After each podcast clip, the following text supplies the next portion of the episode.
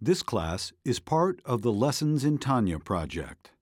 More classes available at lessonsintanya.com.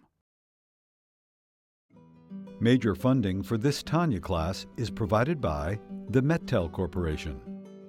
Additional funding is provided by Tanya students like you.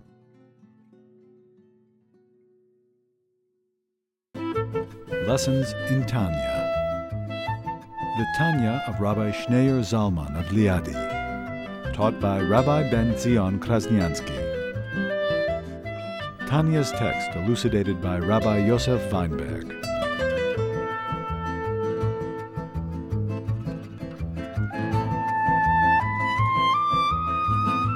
We are on page 772.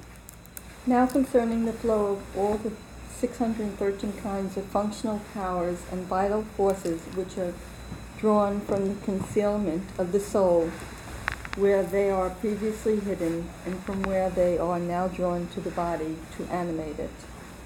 Concerning this flow, the sages have said that the principal dwelling place and abode of this flow and the revelation of the previously concealed powers and forces entirely situated in the brains of the head.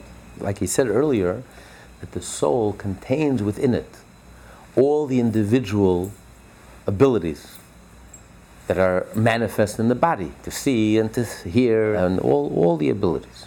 To speak and to think and to and every organ and every vein every part of the body has its own unique energy vitality. And the soul contains and includes all of these abilities. And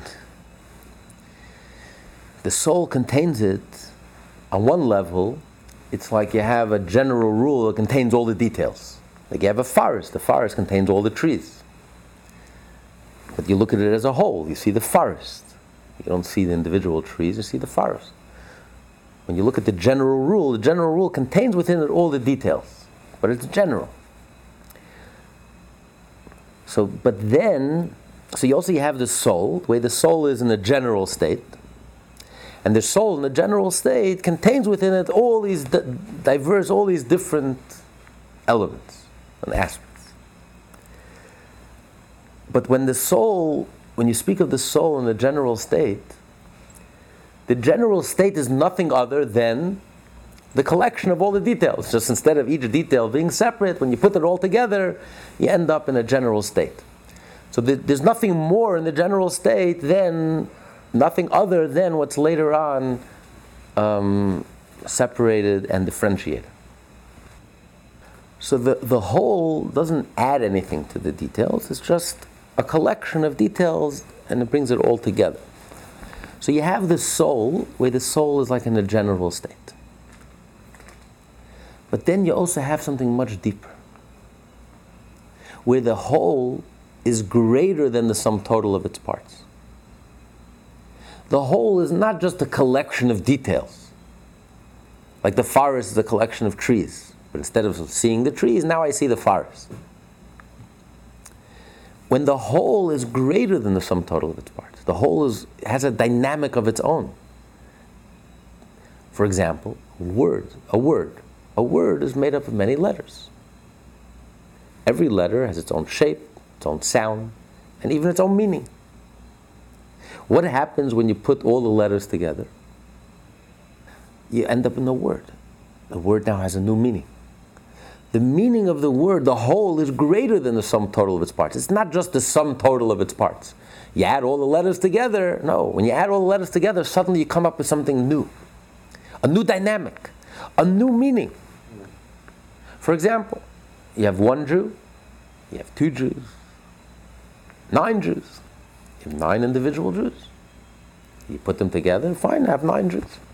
What happens when you reach the magical number of ten Jews? You have a minyan. A minyan is a new entity. It has its own dynamic. The whole is greater than the sum total of its parts. And even an angel can't be present in the presence of ten Jews. If an angel would present, he would, he would burn up because so, the holiness is so intense. So the whole is not just a collection of details, of course, the whole is more than the details, because the whole is many details together. It's more than that.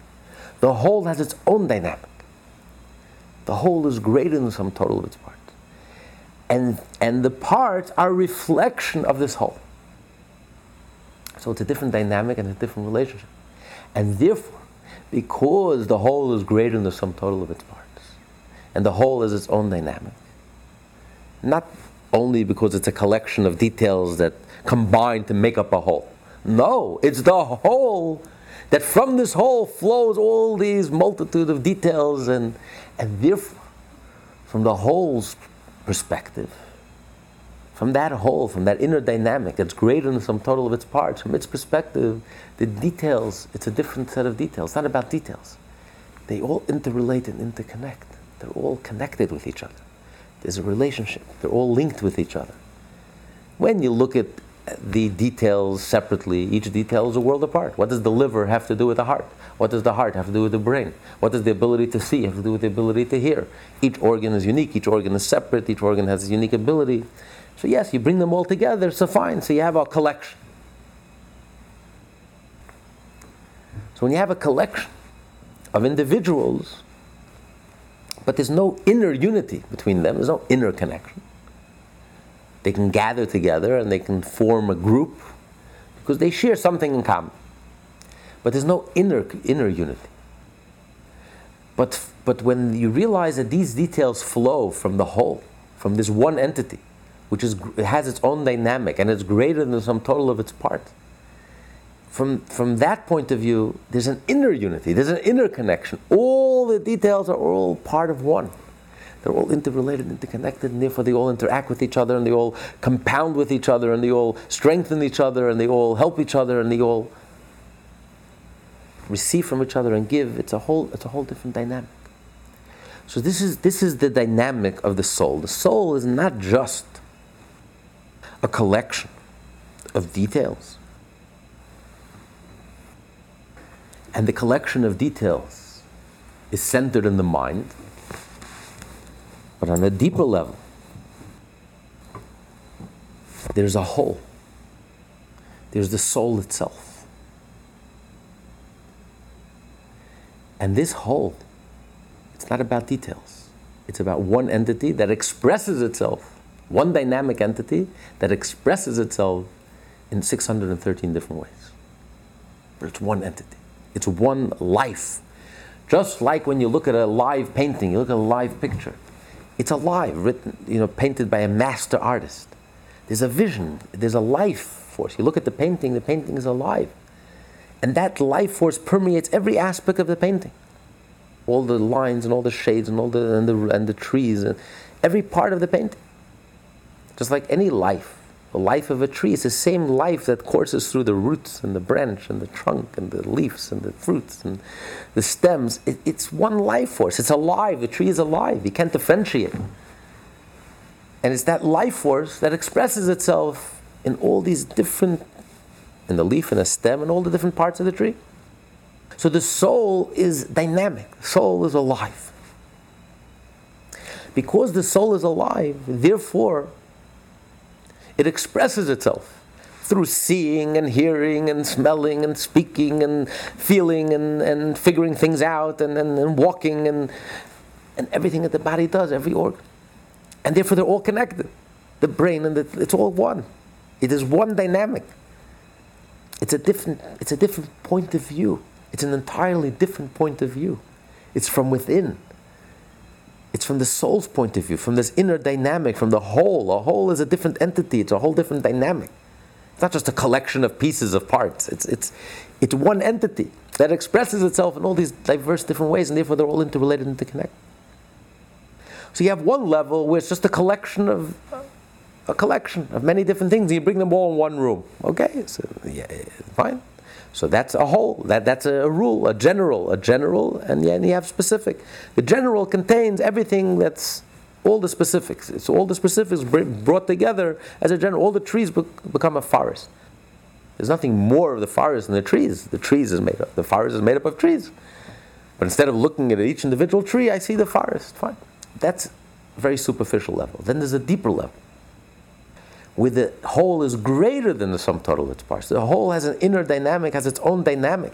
It's a vibrant, dynamic entity. And this dynamic entity expresses itself in 613 different ways. And therefore, all these specifics, it's not about being specifics, details separate. They're not separate. They're all interrelated, interlinked, interconnected. Every part of the body, every organ of the body is interlinked and interconnected. But then there's even a greater level than that, a much deeper level. And that is the essence of the soul is an essence of life. It's an essence of life. It's not about giving life, it's alive. The soul is alive before it enters into the body. The soul is alive after it leaves the body. It's not about giving life to the body. The soul has its own life, its own inner essence. I give life, fine. If I don't give life, it doesn't change anything. It's, it's, I'm a chunk of life. And it's because the soul is an essence of life. And it's not defined by the body, and it's not there to give life to the body. It, it just, it exists, it is. Because the soul is, it's life force, it is, it just is. It's not about life force, it's not about giving life. It's not what the soul is about. The soul just is, it's an essence of life. When God connects the soul to the body, the body to the soul, automatically, and the body is, is a vessel, a vehicle, it could receive, the human body is a vessel, a vehicle to receive the life force of the soul, then the body comes alive. Suddenly the body is alive. Every cell of the body is alive. The body can see, the eyes can see, and the ears can hear, and suddenly you're alive and you're functioning, and every every organ in the body, and every uh, limb in the body, and every every vein in the body comes alive and has its unique function. But the reason why the soul has such an effect in the body, such a profound effect, a transformative effect in the body, is you know what? Because the soul's essence is not here, it's not a life force, it's not here to give life. The soul is just an essence of life. And all these three levels reside in the mind. So the mind, in addition to being one organ of the body, the most refined organ in the body, that's a vessel for the most refined part of the soul, the ability to think, to figure things out, to comprehend, to conceive. What's far more profound about the mind is that the mind senses the general aspect of the soul. A, the level where the soul is like a collection of all these different parts, but on a higher level, where the soul is just a dynamic entity, the soul is, the whole is greater than the sum total of its parts, and the soul is a, a life force that expresses itself in 613 different ways. And therefore, there's such harmony in the body because it's all points of connection. It's not, it's not about being separate and divided, and it's all interrelated, interconnected and even on a deeper level, that the soul is just an essence of life. And the brain is in tune with these realities of the soul. The truth is that even this uh, level, the essence of life, doesn't really either capture the essence of the soul. Because the essence of the soul has nothing to do with life. the essence of the soul is not, is not even that it's a chunk of life, a force of a life, piece of life. The essence of the soul is the essence of the soul, whatever the soul is. The fact that the soul is, is, is a chunk of life, an essence of life, that's not even the main part of the soul. The soul, yes, the soul is energy and it's life, but that's not what the soul, really, the essence of the soul is about. That's why it says that only the, the array of the soul enters the body. The essence of the soul remains beyond. See, even that ability to give life and that part of the soul with a whole is greater than the sum total of its parts, the soul being one entity. And even on a deeper level, the soul is just an essence of life, not even a life force, that it's just an essence of life. All of this is describing the part of the soul that makes contact with the body. But the essence of the soul itself, the true essence of the soul, the essence of the essence remains, transcends even the life part of the soul. Is that the essence of the soul, the life? The soul is, we don't even know what the soul is, what the essence of the soul truly is.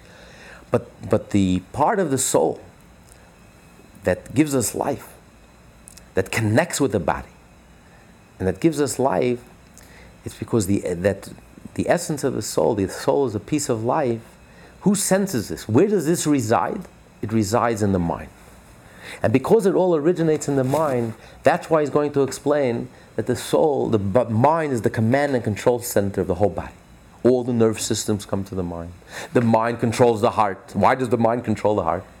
How could the mind control the heart? Because the mind senses the whole, senses the soul as a whole. When you sense the soul as a whole, therefore, everything originates in the mind. The mind is the leader. The mind is the command and control center of the whole body.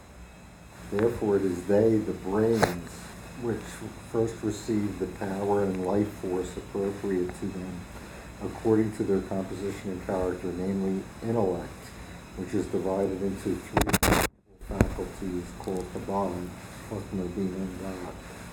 And the faculty of thought and whatever pertains to the brain, all these receive their life force from the soul before the other parts of the body.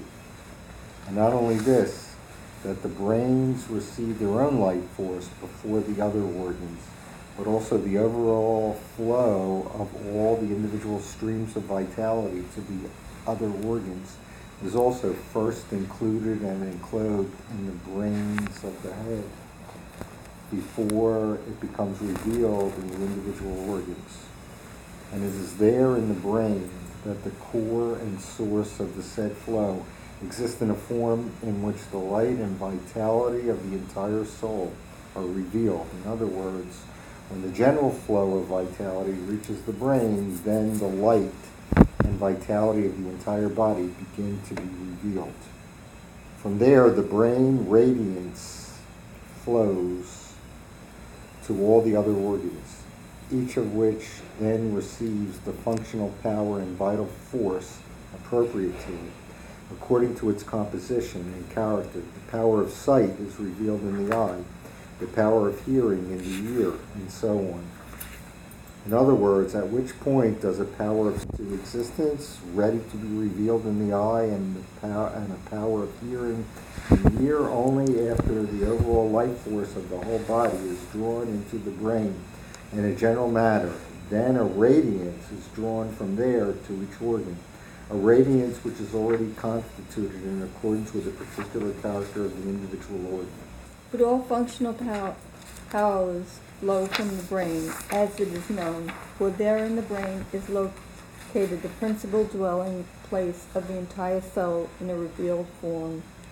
Although the soul actually exists all over the body equally, with no difference between one organ and another, yet the principal place in which the soul is revealed is in the brain. Since there in the brain the overall life force which flows from the soul is revealed, it is only the individual faculties of the overall life force which shine forth and radiate from there, the brain to all the organs of the body, just as light radiates and shines from the sun into the innermost of rooms. Even the heart, which is the central organ from which all other organs receive vitality, the heart diffuses to all organs, receives its own vital force from the brains which is why the brain naturally dominates the heart as explained above.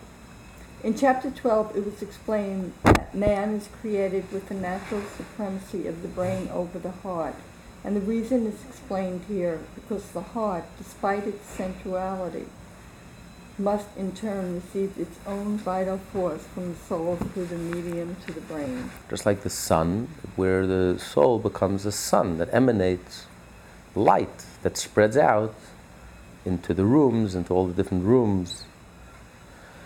So, where does the soul become a source from which it emanates all the individual powers, abilities, and faculties of the soul? That's revealed and manifest in the brain. Because the brain draws out and senses the soul as a whole. So, first, in order for the soul to, to be able to manifest from itself all these individuals' faculties, when the soul is for itself, the soul is just a trunk of life. Yes, that trunk of life flows through every part of the body equally. Every part of the body, every cell of your body is alive, whether it's a toenail or a hair, or every part of your body equally. The brain, the liver, there's no difference. It's undifferentiated. It's just an essence of life that makes contact with the body, and the body comes alive. But how do you get from there to be able to draw out from the soul and to manifest from the soul that it should light up the brain, that the brain should be able to figure things out, to act as a brain? The intellectual abilities, to draw out the intellectual abilities from the soul, to draw out the ability to see or to hear, all the different faculties. So there, the soul has to, like, descend, so to speak, and has to reveal itself as a source, as a sun. So first, the soul reveals itself as a whole, where the whole is dynamic and all interrelated and interconnected. And then from that level, the soul has to manifest itself into like a general composite of all the different faculties.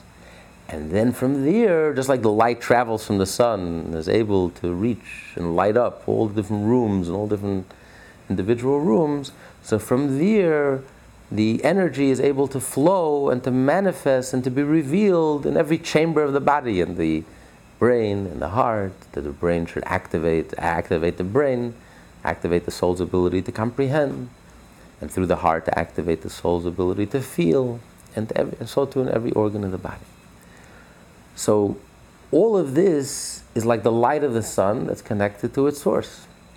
Even when the, when the light travels and it reaches and it lights up the room, it's connected to its source. So the source is all in the brain.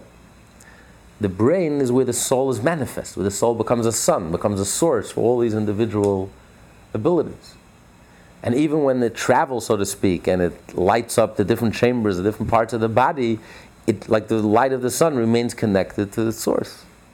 So it all remains connected to the brain. That's why the brain remains the command and control center of the whole body. Not only the brain sends away the ability to think and no, it no longer is connected to the brain. No, it remains constantly connected to the brain. All the nerve systems end up in the brain. The brain feels your pain. It's the brain that's constantly coordinating between the body and the command and control center of every organ in the body and giving the signal, telling the, the liver to be a liver and to function as a liver and telling the heart to be a heart. It all comes from the brain. All the centers of the body all originate from the brain. Because it's the brain that senses the whole. It's the brain where the soul manifests itself as a whole, as a sun. And from this, the rays, it spreads out and all the details spread out from this, from the source. So everything is manifest in the brain. So the brain signals, sends out the signals to each individual, to every organ that should act as an individual organ. But it also sends out the sense to each organ that you're not just an individual organ. You're connected to something greater than you. Every organ is connected to something. Every organ is part of something larger than all of, all of the organs put together the soul. So the brain helps each organ be unique and individual, shows the uniqueness of every organ, and signals each organ you have to manifest the soul in own, your own unique way. Don't try to be a heart, you're a liver. And on the other hand, don't forget that you're not just about being a liver, a great liver, a functioning liver, a perfect liver. You are part of something larger than you and than all of us, even the brain. We're part of all something larger than us, which is all part of that dynamic entity. We're part of that chunk of life, that essence of life, which is one, one. The soul is one. But it all manifests itself in the brain. So that's why the brain is so central. The brain is where the soul is manifest. The brain is where that's like uh, where the soul, through the brain, the soul is able then to manifest itself, manifest itself individually, and yet at the same time retain its sense of unity and its sense of collectiveness, and we're all part, we're all together. So it all, it all is revealed in the brain. And this is all a parable with which he's going to answer the question he asked at the beginning of the chapter, which we'll learn next time, he's going to answer the question that he posed at the beginning of the chapter. What's the meaning of, of the Shekhinah? When you say Hashem's presence is manifest, that God is everywhere. What do you mean that God is found in the Holy of Holies? What's the difference in the Holy of Holies and everywhere, everywhere else? God is everywhere. Everywhere should be holy. What makes the Holy of Holies so holy? Holier than anywhere else. If God is truly everywhere. And with this analogy of the human body, with this, he's going to clarify and answer the question. To be continued. I didn't know about the Tanya, about the Chabad, because part of my family was Orthodox. Hmm. Hasidic, and part, you know, we didn't know. Well, So I didn't know well, about we're- We're this. trying to change that.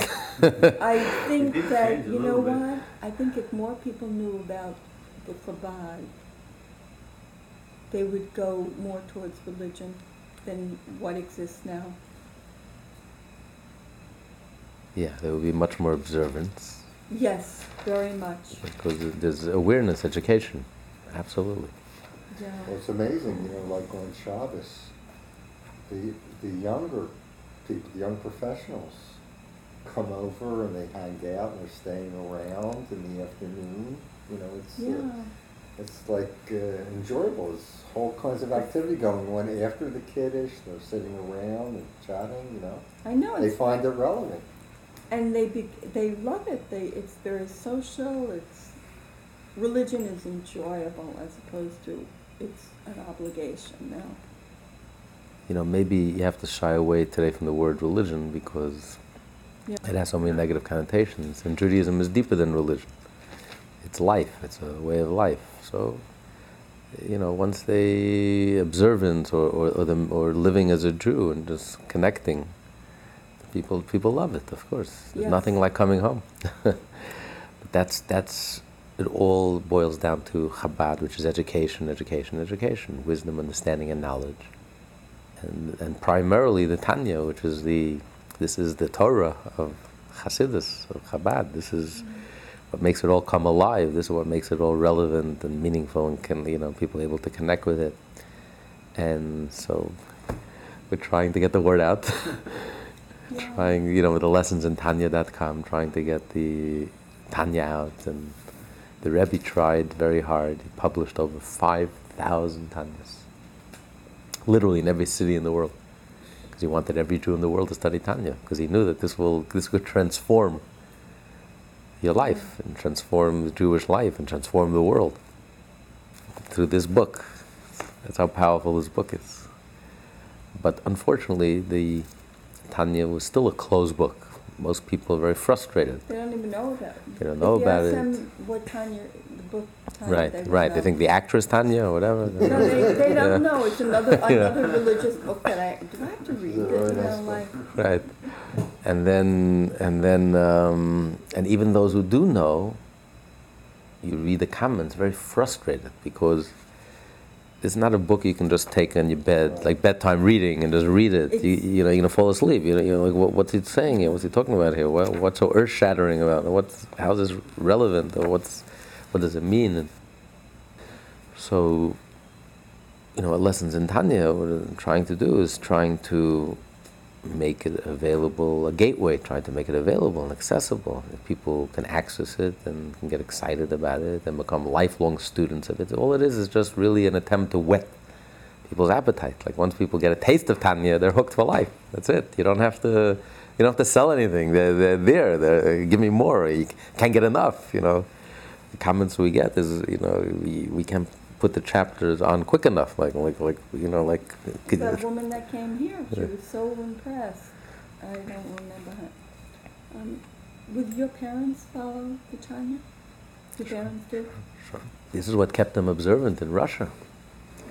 It's the people who followed the Tanya that kept Judaism alive in Russia. Everyone else ran for the hills.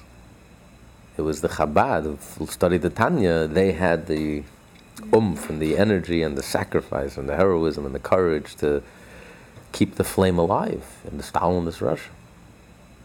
It's only those who study the Tanya that really. Then, then you separated the boys from the, the men from the boys. You know, you saw this for real. Yeah, it was underground, of course, but they were ready to sacrifice their lives, and they kept the yeshivot, and they kept Jewish life going. So that's like a moment of truth. You know, when you see what's for real, it's like when the wind, when it's nice weather and it's beautiful weather, everything grows. But when the winds are howling and there's a hurricane, and then you see which trees are deeply rooted, which trees can last, survive the storm. So the trees that are deeply rooted. So in a time of crisis under Stalin, then you can see who had the deep roots, who had the real connection. Those who studied the Tanya weathered the storm. Those who didn't study the Tanya fell like flies, you know, fell by the way. Like in one second they were gone. You know, so this was a moment of truth. So you see, and even today, who created the whole renaissance of Jewish life all over the world? Who is the avant-garde? It's Chabad houses. 4,000 Chabad houses all over the world. Why? Because of the Tanya. There is no other reason. There's no other explanation. It's not like we we smile better or we're better social skills or we're more mechanically more efficient. That, that's this is the only explanation, the secret of Chabad, the secret of what drives us, what motivates us, of what, what our message. It all comes to the Tanya. You know, all roads keep on coming back to the same. Uh, same point, but it's been a closed book. Till today, it's been a closed book. Unfortunately, to most English readers, it's been a closed book. And uh, even though there are many different classes and many of this, but it's it's you read the comments, people are very frustrated because it's it's they know the Tanya is special and they can see it's special, but it's just they don't can't access it. That's why it's so important to publicize and to get the word out and to. Um, but it's easier when you go to a class and to just read it by yourself. Like you said, some of this is so heavy, you know, like just wouldn't understand it until you explain it. Right. Tanya was written for everyone, but it wasn't written, it was written in a very cryptic, very short, taking into account that you know a lot of information, a lot of background information. So the message is very universal for everyone, but it needs to be explained in order to really understand what he's saying. That's what that's. And you know, the best we can hope for. We're not. No one is vouching that the explanations are authentic or genuine or 100% of it. But just to whet the appetite, just to let people um, own up to the Tanya. to their heritage. The Tanya belongs to every Jew. Just, just it's yours, and, and you're a billionaire. Here, withdraw. This is your account number. Take withdraw as much as you can. Make your life as rich as rich as possible. The more you withdraw from the Tanya, the richer you are. You know, you can live an impoverished existence. You can live on Park Avenue. Same as spiritually. You can you can live an impoverished existence, or you can live in the richest, most richest, most profound. You just have to withdraw. You have to access it and withdraw. So this is this is every Jew has a personal bank account. The Tanya belongs to each and every Jew. It's their birthright. And it's not right that we kept it hidden all these years. You know, we have a responsibility. Those who are fortunate to learn the Tanya, to grow up with the Tanya, have a responsibility to help every Jew access their birthright. It was in Russia, but did it spread throughout the rest of Eastern Europe, or was it was just like? The Tanya studied today by Jews all over the world. No, but at the time. Oh, at the time, this was uh, primarily it was in Russia. But Alter Rebbe wrote when he wrote the Tanya, he says he did not write the Tanya for a group of Jews. He, he wrote the Tanya for the entire Jewish people. Mm-hmm. So ultimately, the message of the Tanya will permeate and penetrate every segment, every part, every every part of every Jew, because the message of the Tanya is relevant to each and every Jew. It's, it's the profoundest, it's the clearest, it's ironically, paradoxically, this, the Tanya, is the most modern book. This is the most modern language. This is the language that modern people understand. They don't understand anything else. The Tanya they understand. Because this is the language of the soul. This is, yeah. this is the language of the soul. The language of the soul is modern, is current. This, this, is, this is so real. Everything else they have very difficult, great difficulty. They can't, they can't relate. It's, this gets straight to the, the essence. I found it very spiritual, very, you know, touch. It does, it really touches you as opposed to just reading a, a religious book. It's true, exactly. So, so uh, imagine the joy of every Jew. Every Jew will have the joy to be able to discover the Tanya. Imagine the excitement and the joy when every Jew could discover this treasure, when it's no longer a hidden treasure, but uh, it's dug out and on display, everyone to touch and to access and to own it and to take home. Put it in your pocket and take it home with you.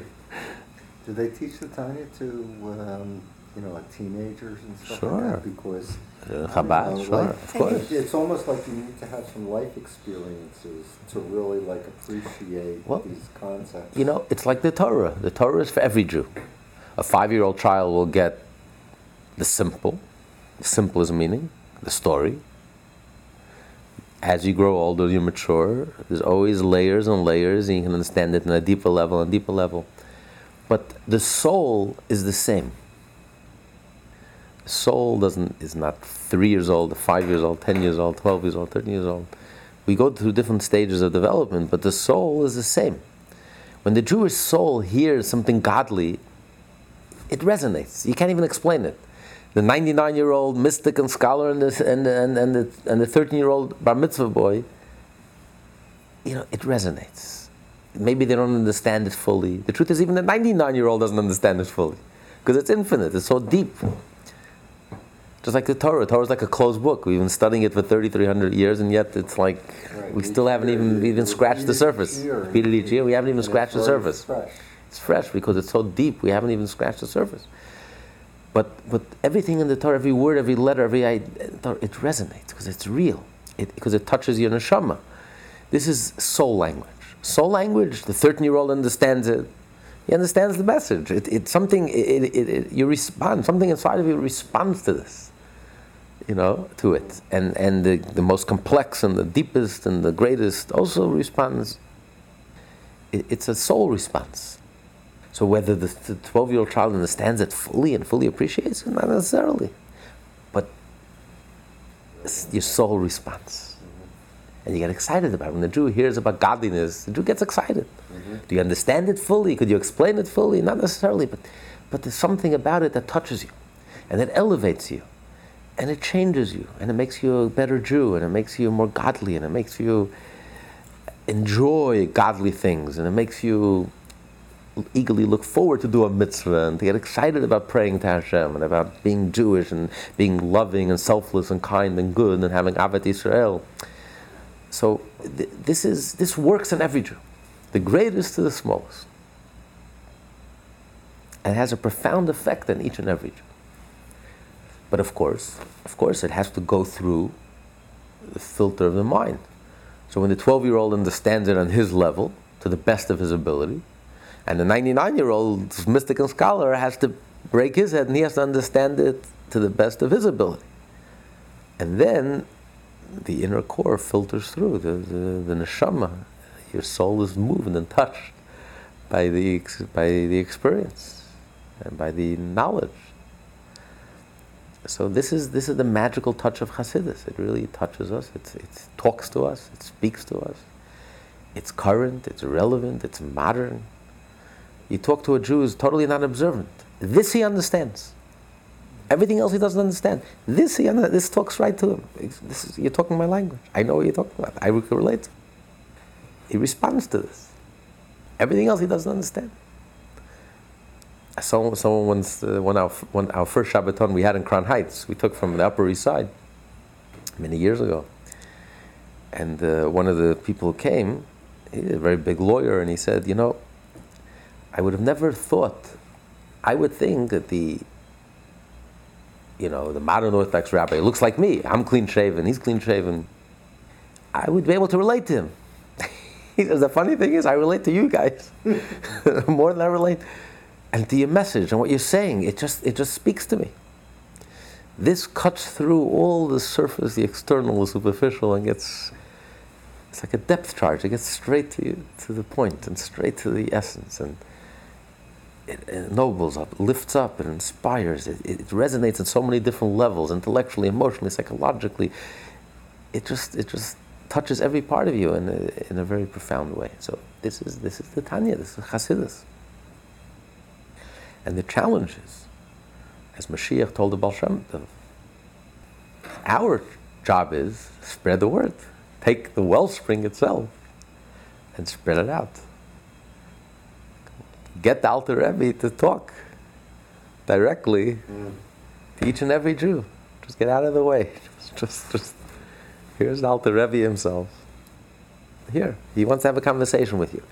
Now, Alter Rebbe may speak a language you don't speak Hebrew, and Alter Rebbe is speaking fine. So all the explanations are just here to help you, like you need a translation. Right. But all the translations are here just to translate. It's a direct communication. The Alter Rebbe is talking to you directly. Right. You don't need any intermediaries. You don't need any. The less you interfere, the better. Let it be direct, person to person. But you need, in order to understand what Alter Rebbe is saying, because the Alter Rebbe is speaking, but I don't speak Hebrew, I don't understand what he's saying. What is, what, what is he telling me? Okay, so you need a little help in translation, but that's it. Your translation is just a translation of his words that are, that are speaking directly to you. That's the whole transmission of the Torah. That's why the Torah has been transmitted faithfully from generation to generation without any embellishment. The Torah doesn't need embellishment. You're not allowed to add one letter to the Torah because the Torah speaks directly to us. God is speaking directly to us. You don't need any embellishment. It's, it's beautiful. it's real. Don't add. Don't, don't take off. Don't subtract. Just just get out of the way. get your ego out of the way and just let Hashem speak. But in order to translate, because Hashem is speaking, but I don't understand what he's saying. So, okay, so you need help. So all the commentaries and all the trans- it's just here ultimately to translate the direct communication between you and Hashem. Don't think for a moment that the translation and that you, you know, you, you're not a barrier. You're here to, to facilitate, to bring closer, to make that direct contact, to help the direct contact between the Alter Rebbe and every Jew. So you're just here to really facilitate, to bring them closer together, to bring the Rebbe with every Jew. You, you, you, get out of the way. It's not about you. Because Alter Rebbe says, I can speak directly to every Jew.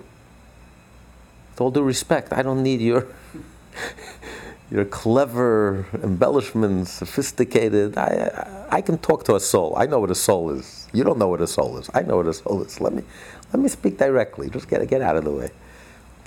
You want to help. You want to bring me closer because if you translate, so then he can understand what I'm saying. That's fine. Beautiful. Then you can be helpful. But that's it. It's very limited, very limited. To be blank, just, just let, let the message. Unfortunately, there's a lot of that's where a lot of people get lost because they forget that they're just translators. When the translator thinks that he's the teacher, and he has to invent a new way of teaching, and he has to he supersedes and overrides the teacher, and he thinks the teacher is old-fashioned, and the teacher doesn't no one could relate to what he's talking about, so he has to come up with a new Torah. No, no. You've completely misunderstood the teacher, you completely misunderstood the message, you completely misunderstood the recipient. You have no confidence in the message, you have no confidence in the teacher, you have no confidence in, in the student, and your ego is just in the way and interfering. Just get your ego out of the way and just let the fountain, the fountain itself. Let the fountain itself, bring the fountain itself to each and every tree. The fountain itself will do all, all the work, the heavy, heavy, heavy lifting. So that's what we have to aspire to be, just to be a facilitator to make that, just to be a translator, that's it. But the same joy that we had growing up, you know, we had a joy. To discover Tanya was a joy. You know, it's, it's something so special. It's one of the most special books ever written. Svarim. You know, we want every Jew to experience the joy, like you were describing earlier. The joy of discovery, the joy of discovering such a profound. So just, just let just to watch that, it's so humbling just to watch a Jew discover Tanya and see the neshama just like start to blossom and to open up and to flourish. And finally like, like, like, fresh water you know you're in a parched desert and suddenly you're refreshing water to come alive and you know it's like to discover this beautiful garden and this beautiful fountain and to discover this beautiful palace and this riches untold riches that was right under your nose but no one ever told me about it. And, and just that discovery imagine you discover you're a billionaire. Imagine the joy you discover that you own something that no one could take away from you and it's yours and you could spend the rest of your life just exploring and discovering and mining all these riches.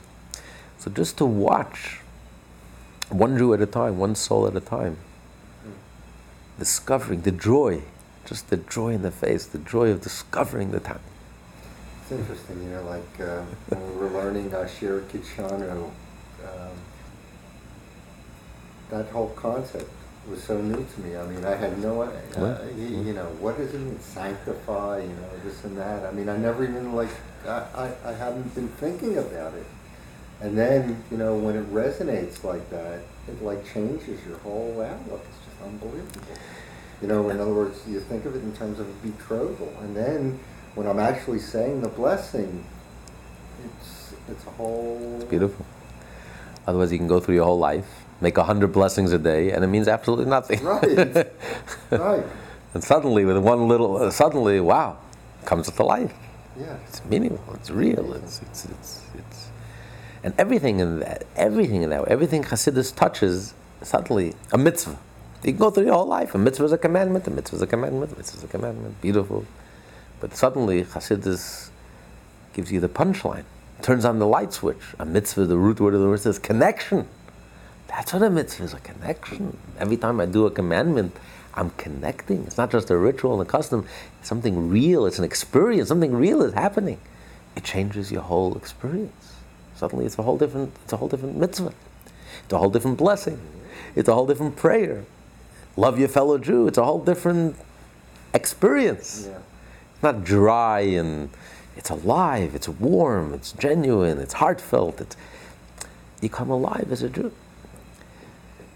And why reinvent the wheel? you know, we have a book that's been, that's been accomplishing it for three, 200, over 200 years. Through thick and thin, through Stalin, through, I mean, and you see today, you see the results. 4,000 Chabad houses all over the world that created a revolution, a renaissance of Jewish life all over the world, only because of this book. When was this book published? This was published, first published in the year 1796. Okay, if it was published, then how did they allow it to, how did people access it if you weren't allowed to express your religion? No, no. In The, under Tsarist Russia, you were. This wasn't until the communists came to power. Okay, so under, Stal- under Tsarist Russia, you were persecuted, but you were allowed to, you're allowed to keep your religion.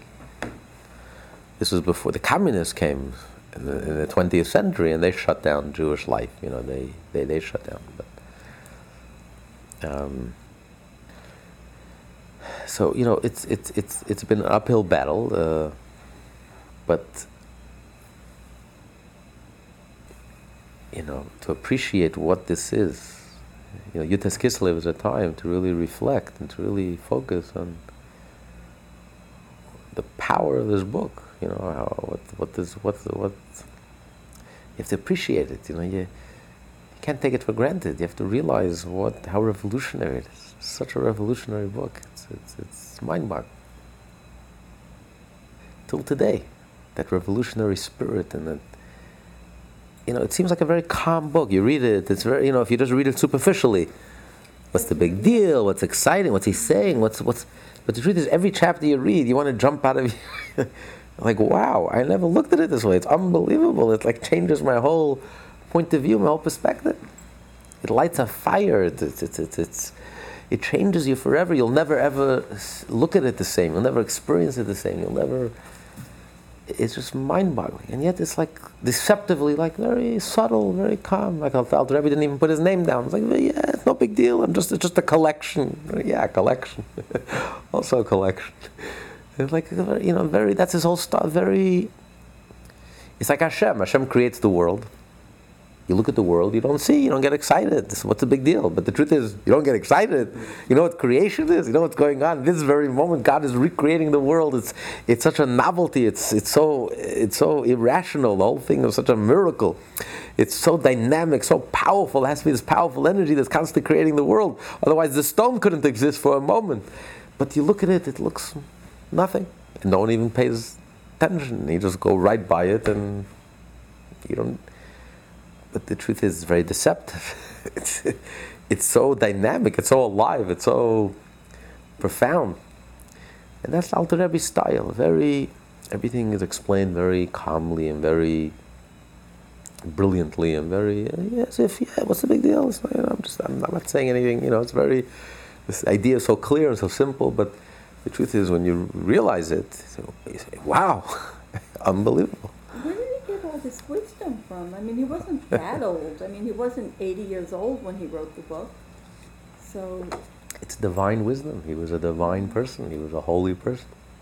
You don't, no human being can get such wisdom. This is, this is, this is, Alter Rebbe had a very special soul, new soul. Most of our souls are recycled. Alter Rebbe was known to have a new soul, a soul that never came into this world.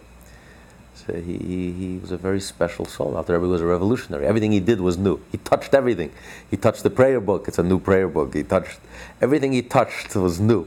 Code of Jewish law, the Tanya. I mean, you know, everything because he was a, such a he was a novel soul, a new soul, a very holy soul, very special soul, and he brought an inspired, tremendous amount of holiness and godliness. He unleashed he unleashed such incredible amount of holiness and godliness till this very day. Every Chabad house, it's a Chabad house.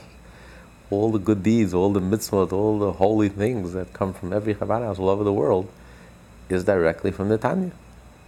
It's clear. Um, I, I, I find the Chabad house is just. I'm blessed that I found found this Chabad house. Mm-hmm. You have 69,000 just left to go on the Upper East Side. I, I don't have years of my life to spread the word. Oh, we're in the internet age. Things can happen. Yeah.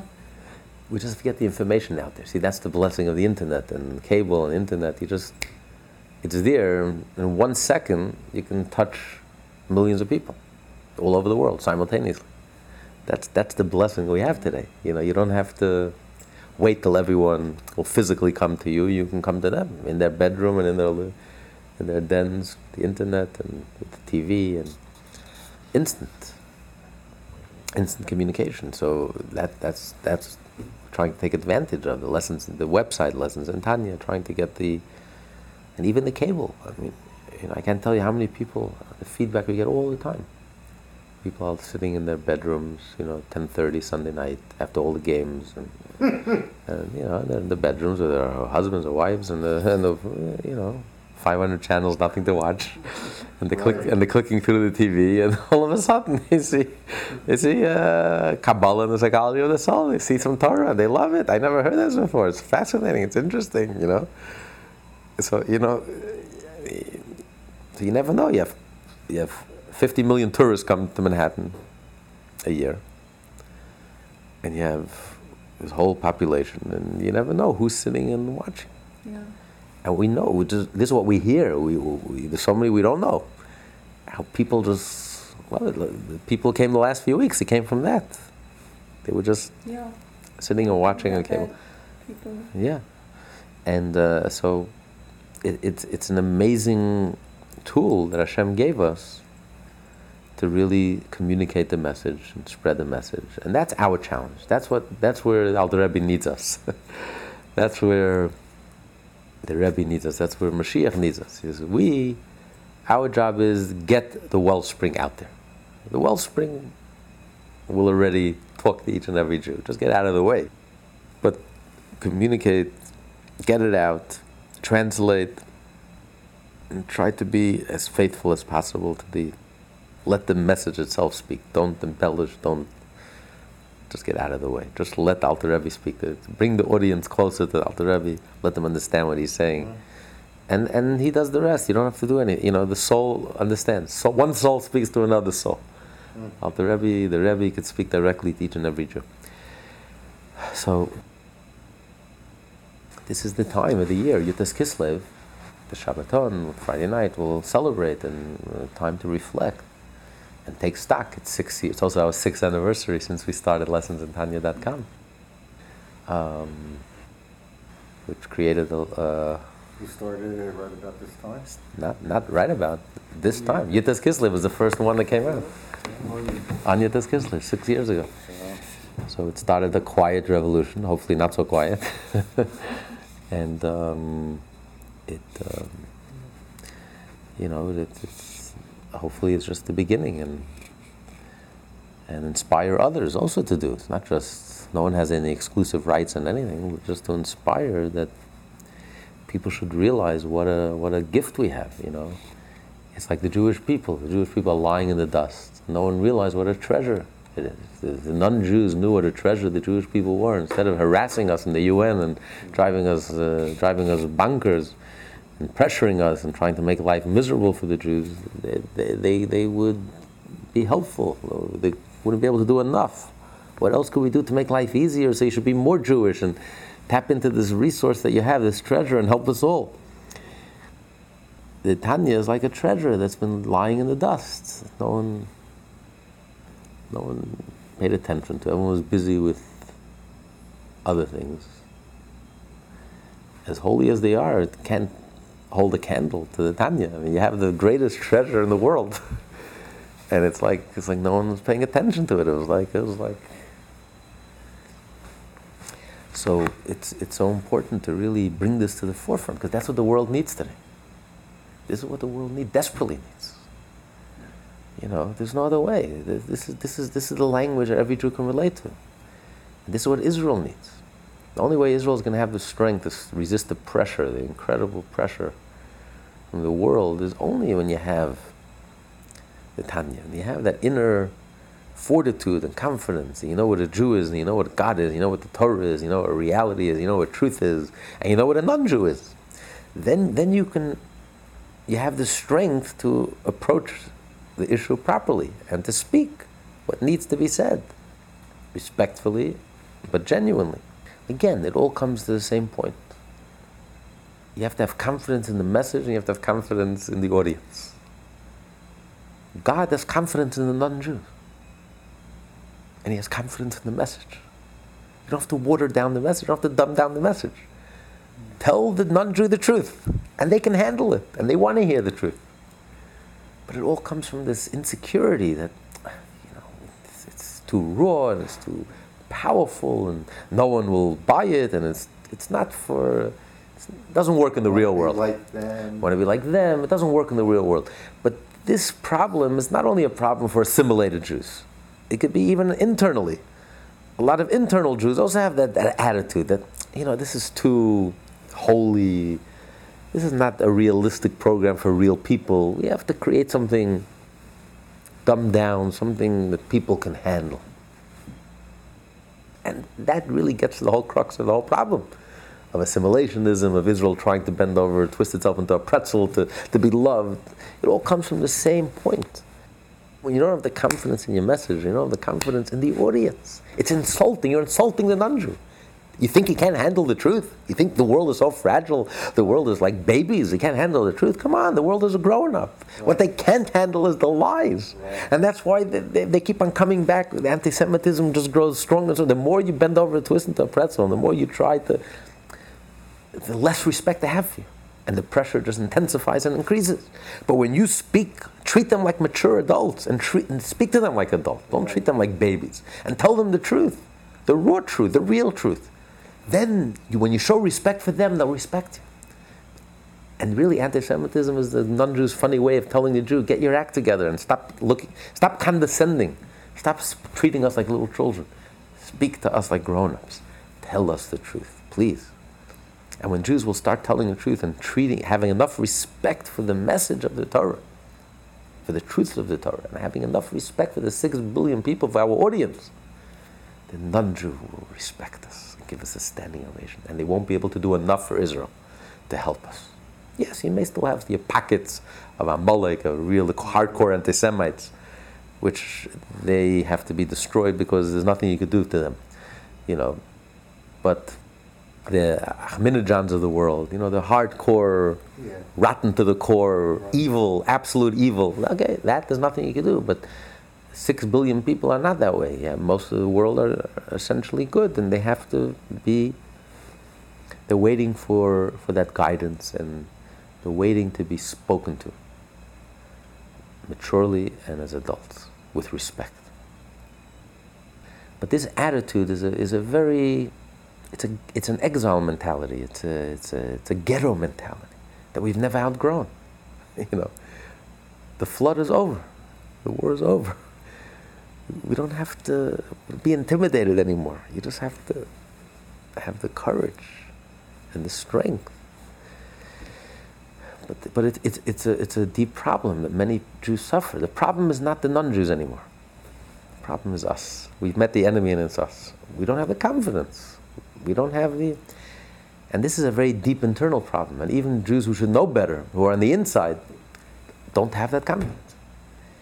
They really believe this book won't sell.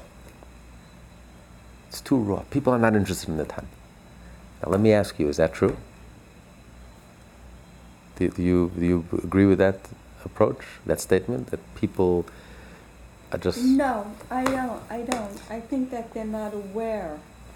I don't think that, you know, it's true. They're just not aware. exactly, exactly? That's all it is, and that you can do something about. that you can do something about. That's where we come in. That's our responsibility to make people aware, and the rest. I think people are negative when they don't know what it's all about. Exactly. But you know, sometimes there's a saying in Hebrew Chaser hasbara, chaser havana. When a teacher can't explain it, the real reason he can't explain it is because he doesn't understand it. Yes. So he says the student is too dumb to understand it, or the student is too complicated for the student to understand. So he blames it on the student. Not a good teacher. A good teacher goes back to the drawing board. If I can't explain it, you know what it means? I don't understand it. I haven't mastered it. Einstein could explain the deepest concepts of physics to a five year old child because he's the master. If I don't understand it, if I don't, can't explain it, the problem is not, don't blame the student and don't blame your audience. If you think the audience doesn't appreciate it and can't understand it, you know why? Blame yourself because you don't understand it. You understand it very superficially. So you're blaming it on the, on the student. I, you know, I, I, as you're saying that, I'm thinking, I think that's why most people, the world doesn't have favoritism towards Jewish people. They don't understand us. Don't understand. So they don't understand us, so they get very defensive and they blame everything on us. We're the cause of I'll, I'll. I'll tell you a secret. Most Jews don't understand. That's where the problem comes from. Most Yeah. Jews don't understand what it means. that. What it means, the chosen people. They think the chosen were better looking, or smarter, or more successful. That that has nothing to do with the chosen. That's not what it's about. When the Jew doesn't understand it, and we don't feel comfortable with the whole idea, Who's going to believe in us? Right. If we don't feel comfortable, no one else, we make everyone around us feel uncomfortable. You ever met a person at work who's maybe overweight and doesn't look handsome or beautiful by any stretch of the imagination? But they're a very confident person. You know what? They put everyone at ease. Everyone around them feels relaxed. You can meet a person who perhaps is very talented, very handsome, but he's very insecure. You know, you have to walk in eggshells around him. He's insecure, he makes everyone around him feel insecure. So the problem is not the outside, it's, it's, it's us. When a Jew feels comfortable with the idea of the chosen people, the world is, has, has only respect. They have no problem. Because they know it's the truth. the problem, but when the Jew feels uncomfortable, so we project that insecurity. So if we don't feel comfortable with our Jewishness, you want the non-Jew to feel comfortable with our not Jewishness. believe in us. When Israel is, is, is like so insecure and so incoherent and so inconsistent and you know, so we make the whole world in, uncomfortable because we're not speaking, we're speaking Hebrew, but we're not speaking coherently. We're not speaking with a consistent message. We're not telling the truth. But this is, this is a problem. This is the real, it's an internal issue. It's a very deep issue. And, um, but ultimately, the message will get through because Hashem has confidence in us, every one of us, and He surely has confidence in His message, and the message will get through. Despite all the obstacles from within and from without, and sometimes the obstacles from within are harder to take than the obstacles from without. You know, but the truth will prevail. There's no question. It's not a doubt. The Mashiach is coming. It's, it's inevitable. It's inevitable that the truth will emerge. There's no question. Question is, will you have to go through a painful route to get there, or will it come through in a, I'm not in a smooth? right, too much traffic. Well, unfortunately, I think we did go through the painful route, but from, at, from this point, this point, um, it should be a smooth ride. But it, you know, but a lot of it depends on us. Truth will always prevail, but truth needs a little help. Truth needs the courage of our conviction to stand up for the truth and to push the truth and to communicate the truth. Push, uh, truth needs a person who has courage to live the truth and to say the truth when it's not, when it's difficult to say the truth, when things are not clear. You know, today everyone realizes that Oslo was a joke. Oslo is the biggest, you know, mistake and the biggest error, most strategic error, one of the biggest errors in probably in history.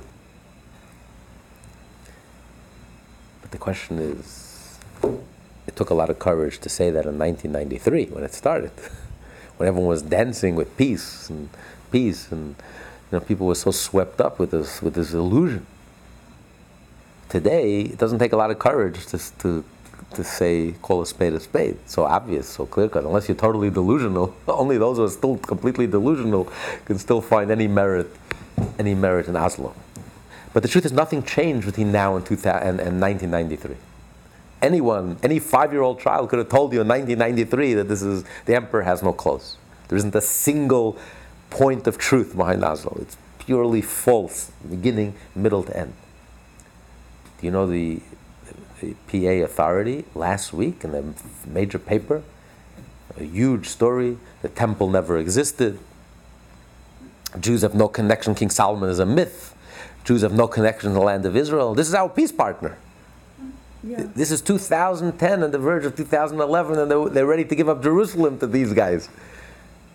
And Jews have no connection to the land of Israel. The temple never existed. I, I mean, nothing changed, Tina. Anyone could have told you 2000, uh, 1993 that this whole thing is a farce.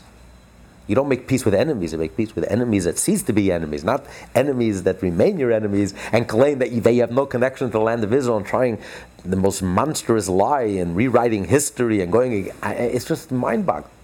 The world's bestseller, the Bible, every the whole, all religions are based on the Torah and the, the Jewish people, the history of the Jewish people. I mean, to get up, it's, it's like some Japanese coming to America and saying George Washington never existed. I mean, it's just, it's so inflammatory and it's so, the chutzpah is so, this is a declaration of war. Not only isn't it peace, anyone that can make such a statement, it's a declaration of war. Peace? You're trying to destroy our history, make up, pretend that, it's just mind boggling. And the pure chutzpah. We're not going to discuss if you go back to the Arab statements before 1948. In their official statement, the Mufti of Jerusalem claims in their official statement, they're proud of it, that their mosque is standing on the place where the Jews had two temples. In their official, for thousands of years, this is what they wrote and taught, because that's the truth. But anyone could have told you that in 1993. Nothing changed. This is a farce. It's an insult. It's a dangerous illusion, as someone once put it. If someone would run his business this way, if you gave your money to an investor and he invested in such a company, a company that's a con artist, a company that, that he would be arrested. And here we're not talking about money, we're talking about life. Israel is playing with life. A thousand, over a thousand Jews lost their life. Two thousand Jews lost their life because of this mistake. It's not, you're not talking about you lost your investment with Bernie Madoff. Two thousand Jews lost their life. Ten thousand Jews lost their limbs, are crippled for life. A hundred thousand Jews are mourners because they lost a mother, a father, a brother, a sister, a daughter, and a son. And many families, all three together. So those who schemed, who plotted, who designed Oslo, if this was business, they would have been arrested. It's gross negligence. You trust a, a, a person gave you his money, his life savings. You trust your life savings with this con artist? This is grounds for, for arrest. You trust lives? You're putting the lives of six million Jews in danger for this farce, for these illusions, because it's politically correct. What is this? Everybody says it's politically. Polit- politics we know is corrupt, so the politically it's it's like a oxymoron. Exactly. and especially when it comes to life, we're not allowed to play politics. It comes to life, life is to be based on reality and truth. There's no other factors. Politics is not allowed to enter. It's not a factor that's allowed according to halach. So again, today it's obvious to everyone, except the most extreme, delusional, self-hating person it's, it's obvious to everyone that the whole thing was one big farce. But the truth is, nothing changed between now and 1993. Anyone who was honest and open, any five year old child with the clarity could have seen and told you that this whole thing was a farce. But it takes a lot of courage. You need the courage to say it and to stand up for it and to speak, speak out. So the truth will always prevail at the end of the day. But truth needs help.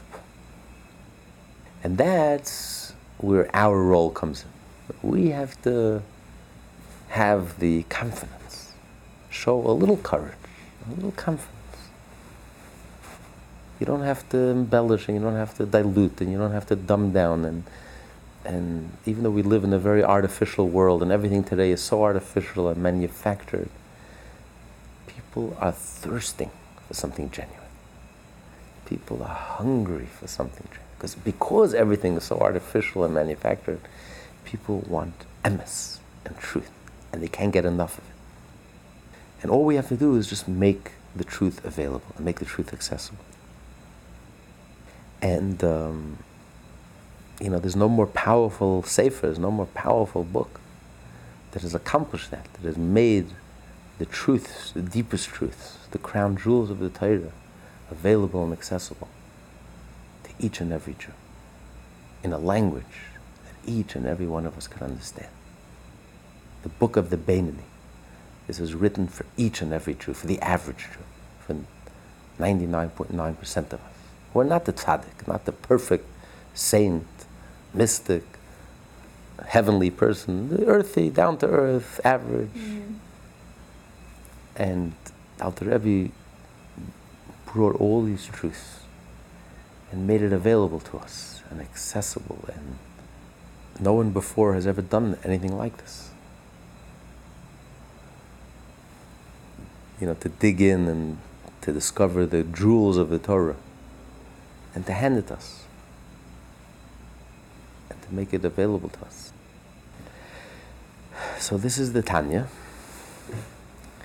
and we're very grateful. 48 hours, we're going to celebrate, begin celebrating for the next 48 hours, the holiday of Yud Tes and Chof Kislev, which is the holiday of publishing of the Tanya, and the liberation of the Alter Rebbe, who sacrificed his life, ready to put his life on the line for these teachings, for the success of these teachings.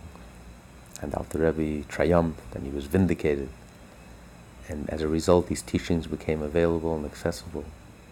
And each successive Rebbe took these teachings and elaborated it and went deeper and deeper and and until the Rebbe publicized it and communicated it literally to all four corners of the, of the earth.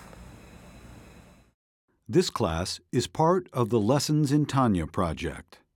More classes available at lessonsintanya.com.